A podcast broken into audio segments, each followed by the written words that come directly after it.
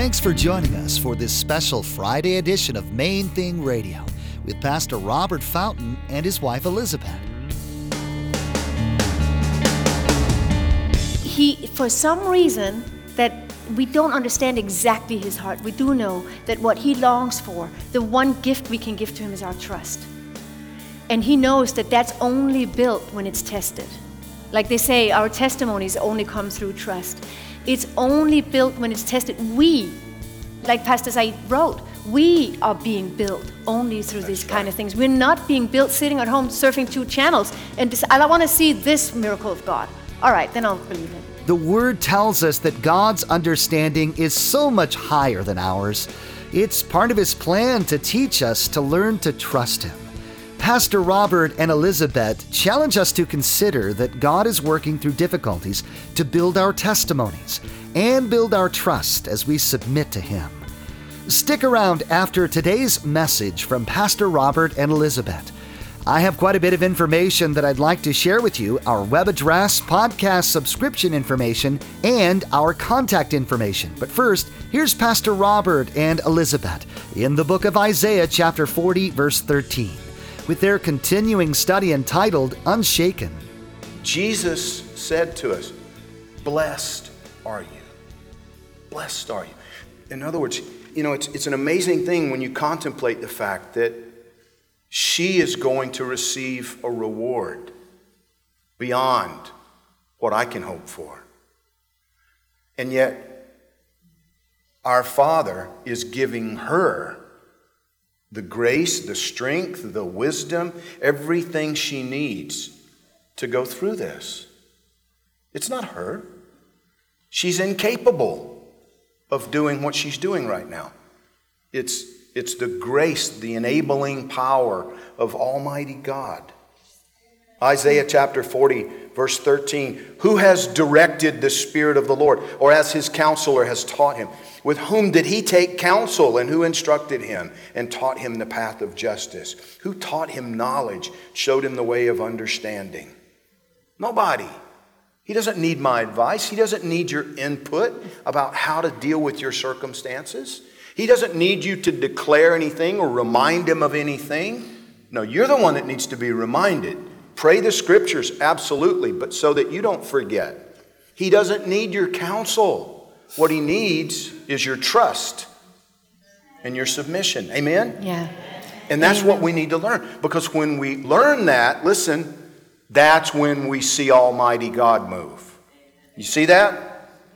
He didn't need Moses to tell him, you know what, you're going to have to do something about this ocean.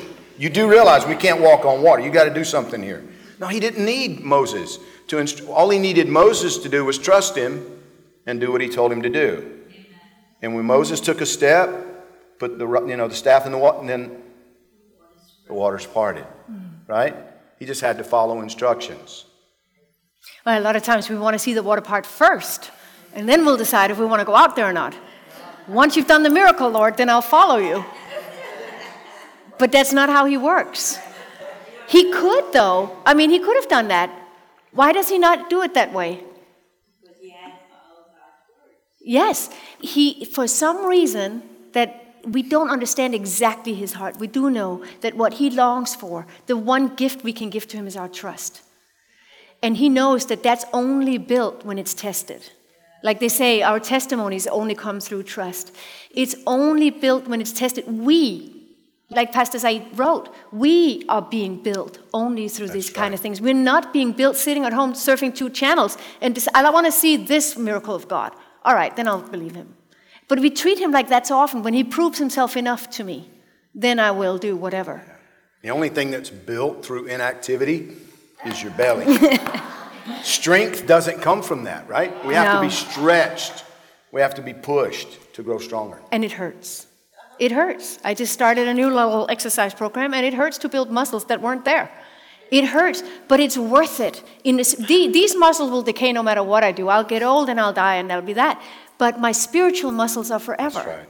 They are forever. And my hope, like I said to begin with, is to take a lot of us with us. And you have people you want to take with you because soon and very soon it will be the difference between heaven and hell. What we do. And so, for such a time as this, when people are being asked, Are you a Christian? in America, and if you are, bullet to your head, or maybe what would be harder for me, your child's head. Would you do it? And I've, i cannot tell you enough. The reason I think I've studied the martyrs for so many years is that we need to all know what they say. And what they say is this those who say, those who stand up when it matters like that, they have a peace like Nachme. Those who betray Jesus, they never recover, like Judas. They can, if you do it, you can, like Peter, be restored, but you may or may not have time. Some people go out and hang themselves afterwards. Don't, don't test yourself. That's a far worse testing. It's far easier to obey God up front. It's much easier to obey than to deal with the regret. I'm telling you from experience. Isaiah 40, verse 25 and 26. To whom then will you liken me? Or to whom shall I be equal, says the Holy One? And I just want to stop there. Who do you equate him to? Who do you liken him to? The problem in front of you? Who's bigger? Who's stronger? Who do you compare him to? The last person who made you mad? To whom will you to whom do you liken him? To whom? What is it that makes you all of a sudden think he's small? We can block the sun away just holding our hands up, but it's still as big as it's always been. It's just that we now can't see it.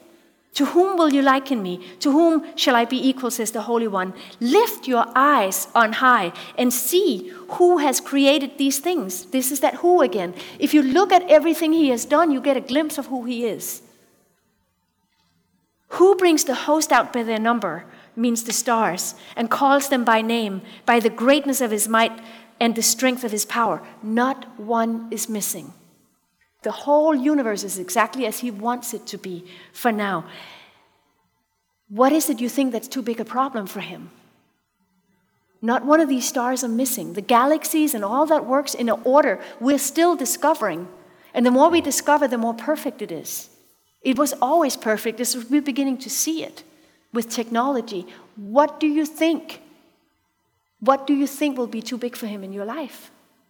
Not one of those stars are missing, and not one of your cares are missing. Not even one of your hairs are missing his attention.